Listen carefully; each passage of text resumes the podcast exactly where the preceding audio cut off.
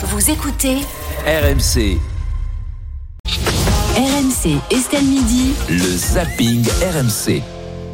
Et on démarre ce zapping avec les GG ce matin sur RMC. Gérald Darmanin s'affiche avec ses enfants euh, en une de Paris Match. Est-ce malin ou ridicule? Cette une n'est pas passée inaperçue ce matin à l'image de Nicolas Sarkozy. Gérald Darmanin, ministre de l'Intérieur, a posé dans son bureau, euh, place Beauvau, avec un enfant sur ses genoux, sa femme à ses côtés. Une belle image de la politique qui a totalement conquis Charles Consigny, l'avocat des GG. Moi, j'aime bien la politique à l'ancienne. Euh, Oui, je à l'ancienne. je, je, je n'aime pas TikTok. Euh, je n'aime pas la, la, la, la- les nouvelles façons de faire de la politique. J'aime bien que la politique ce soit le JT de 20 heures, la une de Paris Match avec les gosses, etc. Donc ça me plaît plutôt. On voit bien la filiation qu'il essaye de de, de, de dresser, euh, de tisser avec Nicolas Sarkozy, qui lui-même s'était mis dans les pas de, de Kennedy. Euh, bon, Giscard avait fait ça aussi, il avait posé avec sa fille. C'était même une affiche de campagne avec sa fille. oui, mais Giscard là, qui s'inspirait aussi de Kennedy. il y a le côté très photo, Oui. bureau, etc. Thierry Moreau, euh, vous l'avez trouvé euh, ridicule ou plutôt maline cette une? Est-ce que ça vous a ému de voir euh, Gérald Darmanin avec son petit non, enfant? ça m'a pas ému, surtout qu'à l'intérieur, la, la, cou- la couverture, elle est déjà, elle est plutôt sympathique. Hein. C'est vrai. Non, non, mais Parce en que, fait, quel est le problème de com de Gérald Darmanin? C'est qu'il s'agite beaucoup, il fait beaucoup de choses et il monte pas dans les dans les sondages de sympathie. Ah bah là il va Donc, monter avec, le, avec le petit en Je couverture. il vais va juste monter. terminer. Donc, il a un problème de, Ah de, de, euh, de sympathie de la part de la population. Donc, il fait ça pour se rendre sympathique avec ses enfants. Et alors, il y a une photo qui rappelle évidemment, comme l'a dit Charles Concy, celle de, Con- celle de Kennedy, où on le voit derrière son bureau et le bureau devant est ouvert et il y a un enfant qui passe entre les jambes. C'est la fameuse photo prise à la Maison Blanche John John. ou avec Ah. John John qui passe euh, dans le dans euh, qui avait aussi été très travaillé en matière de com. Hein. C'était pas juste un Ah hasard. On a beaucoup dit que c'était un hasard. En fait, c'est pas une légende, c'était construit comme image. Donc, il veut se construire cette image. Est-ce que c'est efficace? Alors, oui, Charles Consigny trouve que c'est mieux que TikTok. Je sais pas si c'est mieux ou moins bien. La question, c'est est-ce que c'est efficace ou pas efficace? On le saura dans quelques semaines dans le baromètre mais- de popularité. Mais ça reste de la vieille com, quoi. Ça Ah n'est bah, que de la com. Non, mais alors- Et rien que de la com. Daniel Puisque justement, Vous n'aimez pas ça, Daniel encore aujourd'hui en 2024, à chaque fois qu'un homme politique fait ce genre de choses, Mm. on ressort l'image de Kennedy qui effectivement a été, on va dire, comme l'inventeur de la communication Précurseur. politique, Mm. précurseur de mettre le môme en scène, euh, de pas transpirer à la télé face à Nixon, euh, bronzer. qui était en sueur, Bronzé face de à faire Nixon. attention machin. Si euh, bon, soleil, je suis pas fort en calcul, mais entre la campagne de 60 et 2024, il y a 45, 54 Non, ans, so- so- non, non, 64 so- ans. Ouais, 64 ans. ouais, ouais. Oui, voilà. Euh, si on en est encore là et si on croit que les Français et tous les peuples dans le monde sont encore des gogos pour se faire avoir toujours avec ce même genre de choses, écoute, ça veut dire que la communication politique a pas beaucoup progressé et vu les tarifs qu'ils pratiquent, on est bien plus dans le scandale que le dépassement d'hon- d'honoraires des médecins du débat précédent. Donc honnêtement, c'est c'est nullissime. C'est c'est sympa. Moi, je suis très content de savoir qu'il a un enfant qui a l'air absolument délicieux. C'est génial. Il sourit. On le voit rarement. On le voit rarement sourire comme ça. Mais c'est pas ça qui va faire que je vais le trouver sympa ou que je vais voter Bah, pour lui non, si mais je si suis Paris là-dedans. Match le fait, crois-moi, c'est Mais non, mais non, arrête- arrêtez, arrêtez avec les toi non, parce que le toi non que tu m'adresses, c'est ouais, mais il y a des gogos qui se font avoir. Bah, Moi- évidemment, sinon Paris Match moi, le fait je pas. déteste quand on part du principe qu'il y a des gogos. Je n'aime pas qu'on prenne les gens pour des idiots. Ah d'accord, mais alors, attends, excuse-moi, mais pardon, mais euh, Paris Match, je ils ils ont besoin de gagner de l'argent. S'ils font Ouais. cette une, Ouais. c'est parce qu'ils pensent qu'elle va marcher. Ils sont pas idiots. Non, mais que Paris Match fasse ce business en disant les gens Mais- vont trouver sympa de voir le môme de Darmanin Mais ou sa femme euh, ou sa femme à la plage à Saint-Barth Ouais. ou je ne sais où machin. Que ce soit sympa Bah, de regarder. parient sur le fait que les Mais Français sont des gogos. Bah, Est- non, c'est bah, pas si. ça. Que ce soit sympa de regarder la photo, comme quand tu Mm. regardes public avec euh, euh, n'importe qui sur la plage, mais que on croit qu'il y a un lien entre le fait de regarder et le fait de trouver sympa puis d'aller voter pour,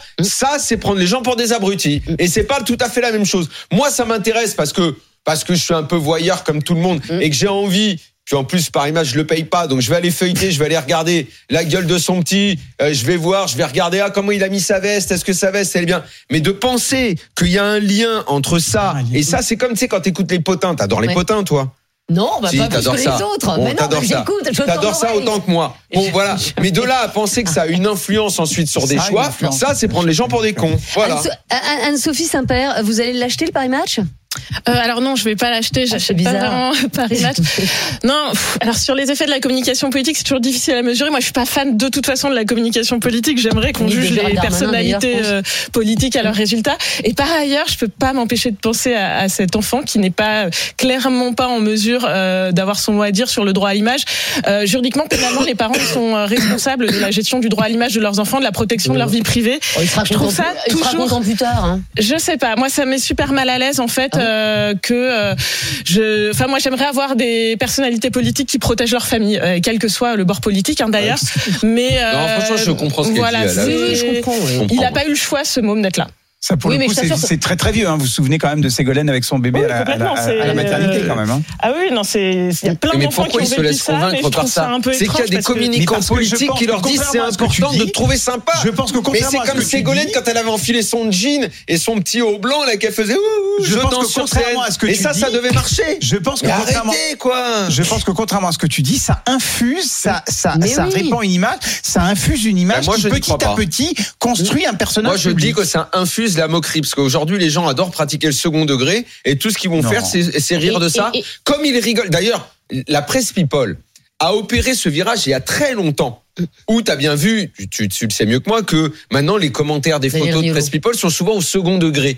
Alors que dans les années 80-90, Mm. ça l'était pas. On regardait, on prenait tout au premier degré. Oh regarde, l'autre elle va sur la plage, machin. Alors que maintenant il y a le petit commentaire. Mm. Ouh, elle a grossi un petit On peu. a commencé en Ouh, 93, ouh, la dis donc, à mettre les abdos machin, les- c'est les plus ce que c'était. Maintenant, donc, on a compris que cette communication-là, ça faisait plus rêver. Et donc, on prend tout au second degré. Et pour la politique, c'est pareil. Mais les communicants politiques qui, de toute façon, veulent aligner les gros tarifs, eux, ils en ont rien à cirer. Ils facturent ça. Mm. Les cabinets, après, payent, parce qu'après, j'aimerais bien savoir qui paye toutes ces, com- campagnes de ah, communication non, mais attends, politique. après, vous avez Et c'est ridicule. C'est ridicule. Après, vous avez oublié quelque chose, hein, c'est que Gérald Darmanin, il y a eu un non-lieu là dans son dans, dans son affaire. Et il a Et donc besoin aussi à un moment de, de poser en famille, parce que de montrer qu'il a une famille, et ben par rapport à toutes les accusations qu'il y a eu euh, qu'il y a eu contre lui. Donc c'est aussi une manière de dire. euh, une- Mais voilà, bien sûr, tu, tu distilles quelque chose et, et, et ça tombe pas par hasard. S'il Il n'est fait pas maintenant, que l'homme qui échange hasard. des faveurs sexuelles contre, euh, contre un logement immobilier, euh, Mais- contre un logement euh, social. Exactement. Il, Pour lequel il a eu un non-lieu. il, il y a eu un non-lieu dans cette affaire il y a quelques jours.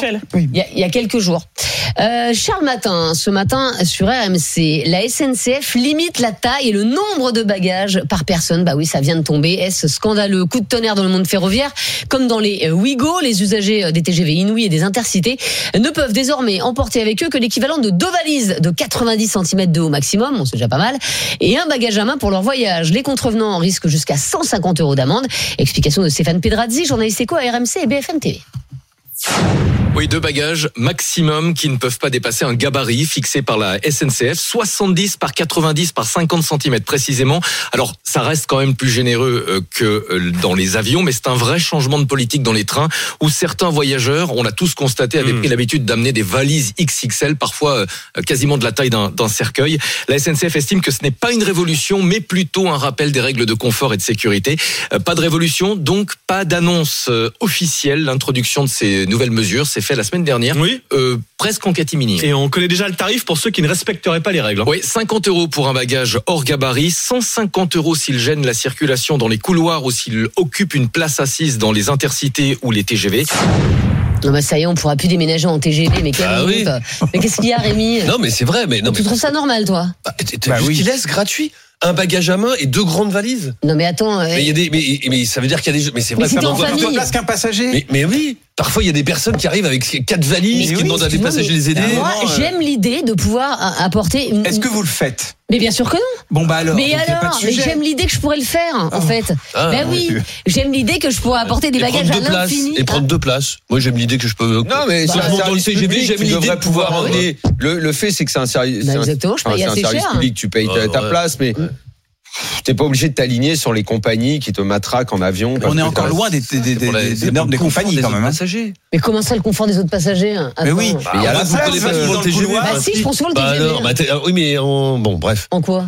Mais il y a les, mais il y a les compartiments pour les bagages. euh, bagage. eh, Et sauf qu'ils sont pas assez nombreux. Souvent, ça, ça On prend pas les mêmes l'allée. on va dire. Et il y a des gens Ah non, qui quand ça déborde dans l'allée, là, c'est pas normal. Mais oui. donc, Non, mais il y a la donc, place à côté alors, des toilettes, là. Tu peux Excuse-moi. Daniel. Pas trompe. une Mais c'est parce qu'il y a des gens qui veulent pas aller parce qu'ils ont peur de se le faire voler. Ils veulent pas foutre la, valise tous là-bas. les passagers viennent avec deux valises plus un bagage à main, Euh, je peux te dire que ça ne suffira pas ce qui bah est prévu pour mettre les bagages. Donc de toute façon, ton raisonnement, il, a une limite. Bah non, moi je suis pas d'accord. Je trouve que non, mais je suis désolée. euh, Tu payes un prix. En fait, le, le prix des bagages, il est compris dans ton billet. C'est-à-dire qu'en fait, quelque part, quand tu payes, j'ai n'importe Enfin, quoi, pas tu payes par un 100 train. euros ton billet. Normalement, tu payes aussi la place pour pour, pour tes bagages. Donc je suis désolée, je Ah oui. paye. La plupart du temps, j'amène un petit bagage. Donc je n'ai pas le service que j'ai que j'ai que j'ai Ouais. payé puisque je, je prends qu'un tout petit bagage et tout machin. Vous payez 25% du prix du billet. je Et alors, rappelle. Non, eh ben, pas pour le je TGV, pas pour le TGV. le prix que je paye, si Pour je veux amener quatre valises d'un mètre cinquante, et ben je peux amener quatre valises d'un mètre cinquante, parce que la plupart du temps, j'amène qu'un tout, une toute petite valise. Parce Voilà. que vous partez en week-end. Bon, Et bah oui, bah alors, et bah si un jour je veux partir en long séjour, je vois Eh pourquoi ben, je pourrais pas en amener long quatre, va- séjour. quatre, euh, quatre valises. Anne-Sophie Saint-Père, c'est bien ou c'est pas bien? Bah, moi, au départ, j'étais super choquée. Après, quand je vois euh, ce qui est auto, ce qu'on peut encore oui, prendre, bah voilà. j'ai pas l'impression que ça va concerner énormément de gens. Et parce que quand même, avec deux énormes valises et un sac à main, euh, globalement, on, a, on, ah, Si on vous est faites de la bien équipé. c'est ceux qui font de la manutention qui vont être, euh, qui vont être c'est assez maladroit d'annoncer ça parce qu'on est quand même tous hyper impactés par le fait que les billets sont de plus en plus chers. Donc là, on se dit bon. Peut-être si un jour j'ai une valise de plus, va encore falloir que je paye. C'est dommage, mais c'est vrai que j'ai pas l'impression que ça a concerné forcément Ah, énormément de monde. Apolline Matin, ce matin, sur RMC, violences sexistes et sexuelles, faut-il en finir avec la présomption d'innocence pour les personnalités publiques? Deux tiers des Français y sont en tout cas favorables, alors que les prises de parole publiques des femmes victimes de violences continuent de s'enchaîner et d'é- d'ébranler l'opinion. Un constat opinionway accablant sur lequel revient la politologue Chloé Morin, invitée d'Apolline de Malherbe ce matin. Ça ne fait pas plaisir de leur d'accorder des droits à des gens qui sont visés par des faits euh, de ce type-là. Et pourtant, c'est ça l'état de droit. Céder là-dessus, c'est céder sur quelque chose d'essentiel parce qu'il ne faut pas se dire que finalement, il y aurait une catégorie de personnes comme ça à qui on pourrait enlever les droits parce qu'en fait, une fois qu'on commence à les enlever à quelqu'un, on les enlève à tout le monde. C'est l'illégalité. Et ce des droit dont vous parlez, c'est évidemment la présomption d'innocence. C'est-à-dire que d'innocence. On, on ne peut pas euh, se satisfaire de la situation actuelle dans laquelle un certain nombre de victimes ont attendu parfois des années pour euh, parler et pour saisir la justice. Pour autant, faire un espèce de mouvement de balancier totalement inverse et corriger les injustices passées par de nouvelles injustices contraires euh, visant euh, les, hommes accusés, je crois que ça n'est vraiment pas la solution. Fils Saint-Père, les personnalités publiques doivent- doivent-elles être traitées comme les autres dans le cadre de violences sexistes et sexuelles?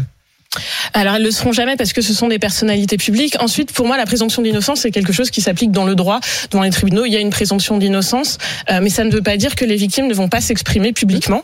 Et quand euh, l'agresseur est une personnalité publique, bah, de fait, ça va faire parler. Mais c'est comme ça pour tout type de violence. C'est-à-dire, euh, il y a euh, des personnes qui sont euh, tuées par arme à feu dans un quartier. Les victimes, les voisins, les témoins vont parler. Et il se trouve que quand il s'agit d'agression sexuelle, euh, qui a en plus souvent une multiplication de plaintes sur la même personne, bah oui, ça, on en parle.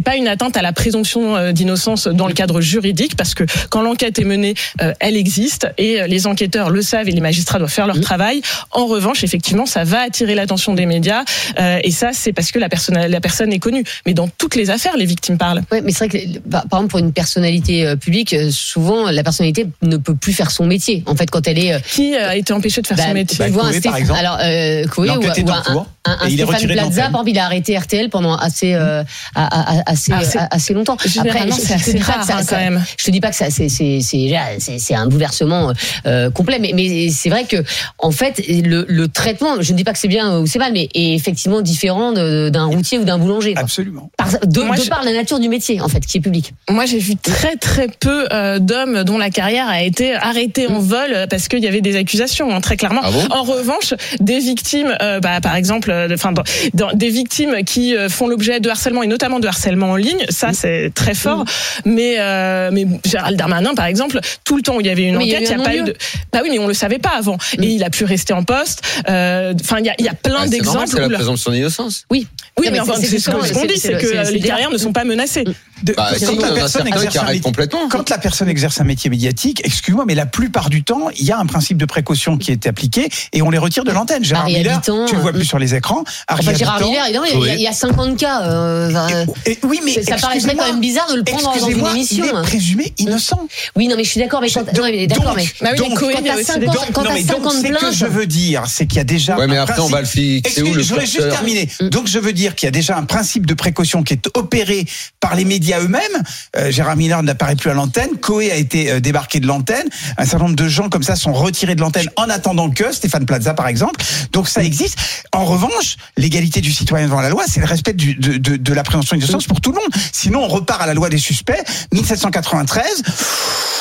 Je suis pas sûr que Oui, je mais suis le, fan le de problème, c'est quand c'est un métier euh, public, eh ben, effectivement, c'est compliqué de mettre à l'antenne quelqu'un euh, qui- est, euh, de toute façon, euh, qui est visé par, Je par, suis par plusieurs d'accord. plaintes. Euh, Daniel Riolo. Moi, je sais pas. C'est tellement délicat parce que Bah oui. il y a toujours la crainte euh, euh, du règlement de compte. Euh, Tiens, je vais. euh, je- ah, euh, C'est très à faible. partir du le moment où tu, pourcentage. tu- tu pètes la présomption d'innocence, un règlement de compte peut arriver. En Ah même bah, temps, on sait que pour l'instant, c'est pas vraiment ça, Ça, qui c'est se que quand passe. t'as hein. une personne, quand on a 50, euh, la Ben thèse ouais, du règlement de compte, elle je part suis un bien- peu. euh, Je suis bien d'accord, mais où est le curseur? 2, 3, 4, 5, 10, 50 c'est- on a- on- Après, comment on s'en sort quoi? Moi, je, moi, je suis désemparé face à cette situation. Je ne sais pas. Euh, Quand c'est vrai, par exemple, j'en sais rien, prenons le cas euh, au hasard, puisque c'est le dernier qui fait beaucoup parler de Gérard Miller. Ah ouais, je suis tellement effaré par ce qu'on lit que euh, oui, je, je, je, Bah, t'es patron de chaîne, tu le fais pas bosser. je suis je de chaîne, je le fais pas bosser. Tu te dis pas, c'est tiens, sûr. présomption d'innocence, tu le sûr. fais plus bosser. Il y en a, c'est il y en a sûr. qui ont continué à travailler, hein, Ouais, mais enfin là. qui ont été maintenus à l'antenne. Oui. Oui, Jean-Marc Morandini, par exemple. Oui, mais, mais, mais là, là, là, euh, là. Après là, c'est encore différent parce qu'il y a eu, il y a, choix- après, c'est choix- quand même eu. après, c'est des choix Alors, excuse-moi, mais il y a eu. Non, mais attends. Le cas, le cas, le cas évoqué est différent parce qu'il y a eu une première condamnation. Et il était mis en examen. Eh, Exactement. Non, mise en examen, c'est c'est- ça, c'est pas, non, mais- c'est pas non, le problème. non, mais- Non, il y a eu une, non, il y a mais eu c'est une un choix- condamnation en première instance. Qu'on soit d'accord ou pas, il y a des choix. Donc déjà, il y a une étape. différente de part de, de la direction. la première instance, bon, c'est pas définitif parce qu'il y a l'appel, mais enfin, bon. Je- si je suis patron de chaîne après après une première instance, déjà, je commence à vaciller un peu quand même.